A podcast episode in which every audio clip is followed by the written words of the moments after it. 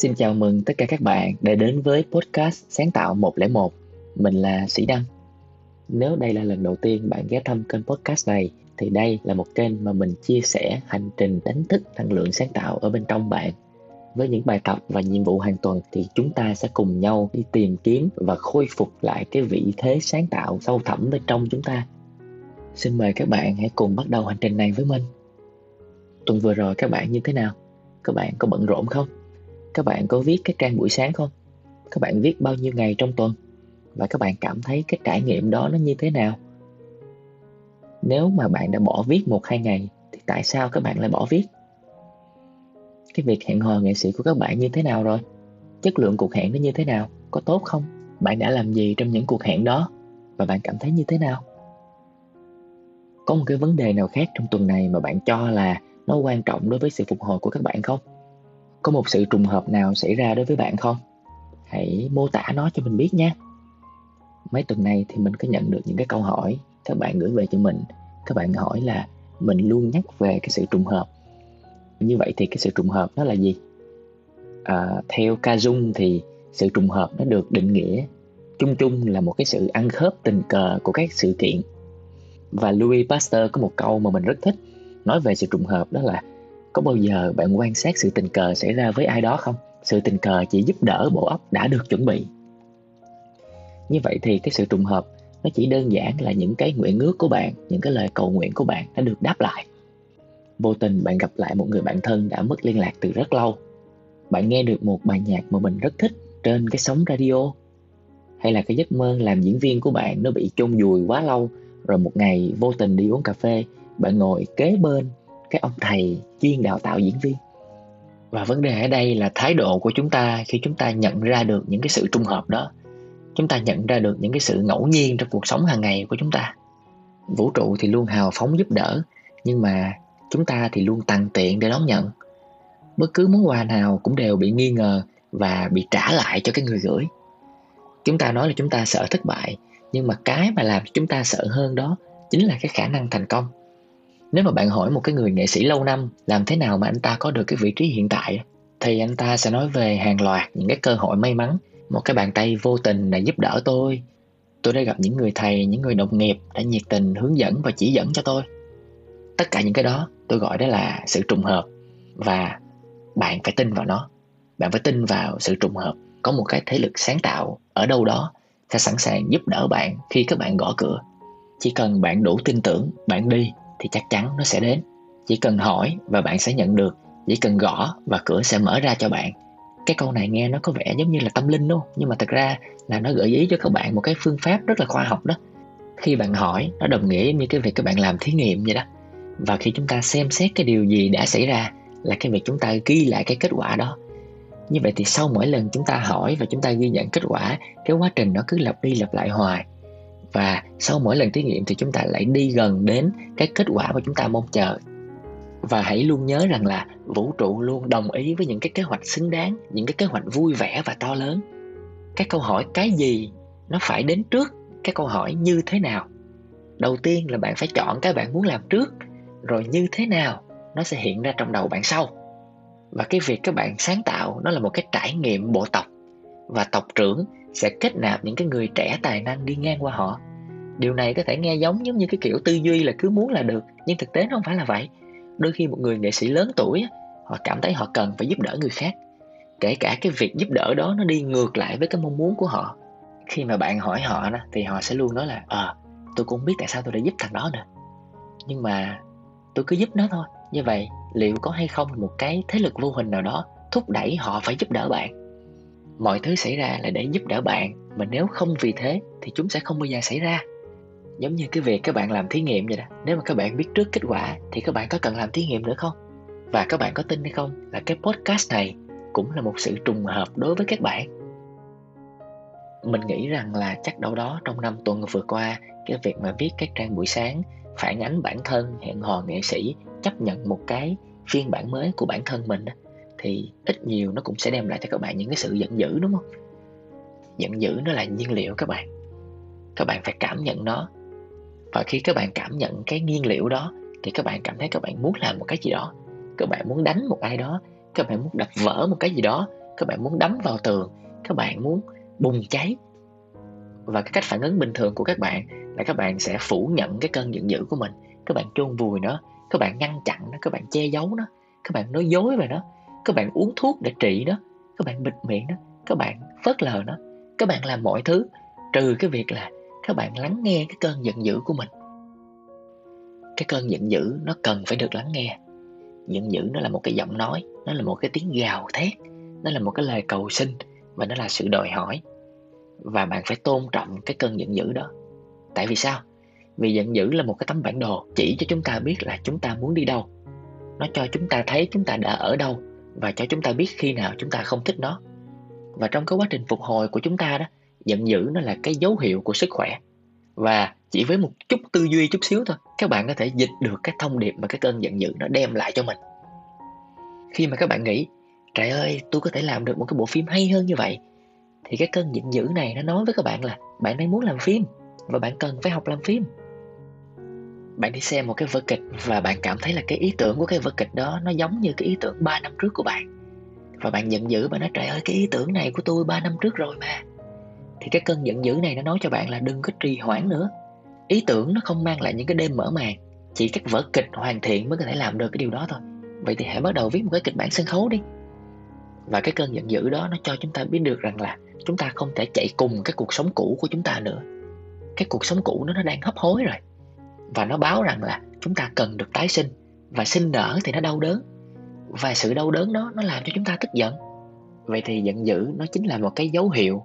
Nó báo cho chúng ta biết là cái cuộc sống cũ của chúng ta đang chuẩn bị chết rồi. Và nó là nhiên liệu đẩy chúng ta vào cuộc sống mới. Và hãy tư duy rằng giận dữ nó là công cụ, chứ không phải nó là ông chủ của mình. Và khi nó là công cụ thì mình phải tận dụng và mình khai thác nó. Nếu được sử dụng đúng cách thì giận dữ nó có thể rất là hữu ích và kẻ thù của bạn chính là cái sự lười biếng, cái sự thờ ơ, cái sự tuyệt vọng, chứ không phải là giận dữ. Giận dữ là bạn của tụi mình. Nó không phải là bạn tốt, nó cũng không phải là bạn hiền, nhưng nó là một người bạn rất là trung thành. Nó sẽ luôn nói cho bạn biết khi nào bạn bị phản bội. Và nó luôn báo rằng là đã đến lúc chúng ta phải hành động vì cái lợi ích tốt nhất cho bạn và nó. Và nếu bạn quá sợ hãi đến mức mà bạn không dám hành động, thì bạn đang bị tấn công bởi một cái kẻ thù rất là lâu đời đó chính là sự xấu hổ. Cái việc làm cho ai đó xấu hổ, nó chính là một cái nỗ lực ngăn không cho người đó cư xử theo cái cách làm cho chúng ta bối rối và ngượng ngùng. Và khi bạn sáng tạo, khi bạn làm một tác phẩm nghệ thuật, thì nó rất giống với việc tiết lộ một cái bí mật thầm kín nhất của bạn. Và khi mà mình bị lộ cái bí mật của mình, thì mình sẽ rất là sợ hãi và rất là xấu hổ, đúng không? Và nó sẽ đặt ra một cái câu hỏi là, họ sẽ nghĩ gì về tôi khi mà họ biết cái điều này? Và đây là một câu hỏi rất là đáng sợ nhất là nếu chúng ta đã từng bị làm cho xấu hổ về những cái hành vi tò mò và khám phá của chúng ta. Nó giống như là khi còn nhỏ mà bạn vô tình bạn khám phá ra một cái bí mật nào đó của gia đình thì chắc chắn là người lớn xung quanh sẽ cấu lên sẽ nổi giận và sẽ la hét vào mình đúng không? À, sao con dám mở cái hộp nữ trang của mẹ? À, tại sao con dám leo lên cái căn phòng đó? Sao con lại dám đi vào nhà kho mà không xin phép mẹ? Bố mẹ đã giấu rồi, bố mẹ đã không muốn con biết rồi, mà tại sao con lại bươi ra như vậy? Và khi chúng ta làm công việc sáng tạo, chúng ta làm nghệ thuật là chúng ta mang mọi thứ ra ánh sáng, nó soi sáng cho chúng ta. Nó rọi những cái tia sáng vào những cái vùng tối nhất trong tâm của chúng ta. Và nó nói rằng là, đó, thấy chưa? Khi không muốn nhìn thấy một cái thứ gì đó thì người ta thường phát điên lên với những ai mà cho họ xem cái thứ đó. Họ sẽ giết ngay cái người sứ giả đưa cho họ một cái tin xấu vì sống trong một cái gia đình nát rượu mà một cái đứa trẻ nó gặp những cái rắc rối trong việc học, thì gia đình của nó bị coi là một vấn đề, đúng không? Thì cái đứa trẻ đó nó bị làm cho xấu hổ vì nó mang cái ô nhục đến cho gia đình. Nhưng mà có phải cái đứa trẻ nó mang ô nhục về không? Không. Nó mang những cái điều nhục nhã ra trước ánh sáng. Cái nỗi nhục ở gia đình có trước và nó khiến cho cái đứa trẻ nó lo lắng, nó căng thẳng. Vì thế nó ảnh hưởng, nó gây ra những cái rắc rối trong cái việc học của thằng bé đó. Một cái vết thương trước khi nó có thể lành thì nó phải được nhìn thấy và cái hành động phơi bày vết thương ra trước ánh sáng thì nó sẽ gây ra cái sự nhục nhã và cái sự xấu hổ. Nhưng mà nó vẫn là một cái hành động đúng và một cái hành động cần thiết cho cái sự phục hồi của chúng ta. Với tư cách là những cái người làm sáng tạo, thì chúng ta thường bị sỉ nhục nhầm lắm. Từ cái sự sỉ nhục này, chúng ta sẽ nhận ra rằng cái việc chúng ta sáng tạo là không đúng và cái sự sỉ nhục đó nó sống mãi. Nó trầu trực để nó bám vào những cái nỗ lực mới của chúng ta. Và chính cái hành động cố gắng làm nghệ thuật nó đã vô tình nó tạo ra cái sự sỉ nhục. Đó là lý do tại sao rất nhiều những cái bộ phim do sinh viên thực hiện không bao giờ được gửi tới các liên hoan phim để mọi người có thể xem chúng. Vô số những cái tiểu thuyết xuất sắc lại bị tiêu hủy hoặc là bị cất trong những cái ngăn kéo hộp bàn làm việc.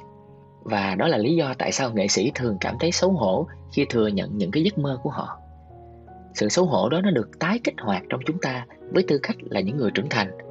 Nhưng mà cái người nghệ sĩ bên trong chúng ta luôn là một cái đứa trẻ sáng tạo mà thì vì lẽ đó, việc làm ra một cái tác phẩm nghệ thuật có thể khiến chúng ta cảm thấy xấu hổ.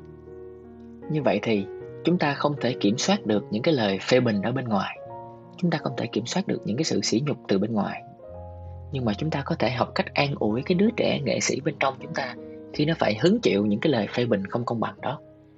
Chúng ta có thể học cách tìm ra những cái người bạn mà chúng ta có thể bày tỏ cái nỗi đau đớn với họ một cách an toàn bạn cần một cái lòng ấm áp và an toàn. Những cái lòng ấm áp này, chúng ta sẽ tìm thấy đầu tiên là trong gia đình, rồi ở trường, và cuối cùng là trong một cái nhóm bạn bè, những cái người ủng hộ mình. Và bạn phải học cách tạo ra những cái môi trường an toàn cho riêng mình nữa. Chúng ta phải học cách bảo vệ cái đứa trẻ nghệ sĩ khỏi cái sự sỉ nhục. Quá trình phục hồi sáng tạo là cái quá trình làm lành vết thương. Bạn có thể làm những điều tuyệt vời vào thứ ba, nhưng mà sáng thứ tư thì bạn có thể trở nên trì trệ. Và điều này là bình thường cái sự phát triển nó diễn ra theo từng đợt, đôi khi bạn sẽ chững lại. Đừng lo, hãy coi nó như là một cái giai đoạn nghỉ ngơi. Thường thì một tuần thông suốt sẽ được nối tiếp bằng một cái tuần trì trệ. Cái trang buổi sáng thì nó có vẻ là vô tích sự, nhưng mà thực ra không phải như vậy. Vào những cái ngày bạn đau mút bạn mệt mỏi, bạn uể oải, thì hãy cứ viết những cái trang buổi sáng, bởi vì nó chính là cái sự nghỉ ngơi trên trang giấy của bạn đó. Nó giống như là cái việc các bạn chạy marathon vậy đó. Các bạn chạy một dặm nhanh thì hãy chạy 10 dặm chậm và cái điều này nó cũng đúng với sáng tạo. Và bạn hãy tập tử tế với bản thân theo những cái cách nho nhỏ và cụ thể thôi. Bạn nhìn vào tủ lạnh của mình đi, bạn có đang cho mình ăn ngon không? Bạn có những cái đôi vớ mới không? Bạn có những cái bộ ra giường mới không? Bạn có trồng một vài cái cây trong cái khu vườn của mình không? Có mua cho mình một cái bình giữ nhiệt mới không? Có cho phép bản thân mình vứt đi những cái quần áo cũ không? Bạn không cần thiết phải giữ lại tất cả mọi thứ đâu. Và nếu bạn làm một cái điều tốt mỗi ngày dành cho bản thân thì vũ trụ sẽ làm gấp đôi như thế đối với bạn. Bạn cần phải cam kết dành ra một cái khoảng thời gian yên tĩnh cho bản thân, cố gắng tạo cái thói quen ở một mình vài lần trong ngày.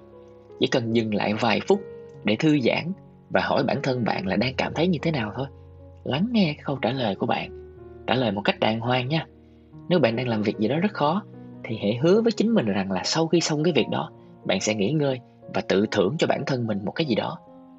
Bạn phải nên nhớ rằng là bạn sẽ đạt được hiệu suất cao hơn khi bạn được chăm sóc, khi bạn được dỗ dành, chứ không phải là khi bạn bị bắt nạt. Và nhiệm vụ tuần này là các bạn sẽ có một cái bài tập thám tử. Với cái bài tập này là mình sẽ đọc cho bạn những cái câu và nhiệm vụ của bạn là hoàn thành những cái câu đó. Và khi hoàn thành những cái câu đó đó, thì nó yêu cầu bạn phải lục lọi lại cái trí nhớ và những cái mảnh ghép bản thân của bạn mà bạn đang bị đặt sai chỗ. Bắt đầu nhé đồ chơi yêu thích hồi nhỏ của tôi là. Bộ phim hay nhất tôi từng xem lúc bé là. Nếu có thể vui vẻ hơn một chút, tôi sẽ. Nhạc cụ yêu thích của tôi là. Số tiền tôi sử dụng cho việc giải trí mỗi tháng là. Tôi bí mật thích đọc. Bố mẹ tôi cho rằng nghệ sĩ là. Âm nhạc làm tôi phấn chấn là và mình sẽ cung cấp cho các bạn thêm một vài câu nữa ở cái phần description của cái clip này nhé. Ngoài ra, bạn hãy mô tả căn phòng thời thơ ấu của bạn. Nếu muốn thì bạn có thể phát thảo cái căn phòng này luôn. Bạn thích điều gì về cái căn phòng này? Và bạn thích điều gì về cái căn phòng hiện tại của bạn? Bạn không thích hả? Vì sao? Bạn hãy mô tả năm đặc điểm bạn thích ở chính mình khi còn nhỏ. Liệt kê cho mình thêm năm cái thành tựu bạn đạt được khi còn nhỏ ví dụ là bạn được toàn điểm 10 trong cái môn âm nhạc, hay là bạn đấm cái thằng đầu gấu ở trường bạn? Liệt kê thêm cho mình năm cái món ăn bạn yêu thích khi bạn còn nhỏ. Và tuần này, hãy mua cho mình một trong số những cái món ăn đó.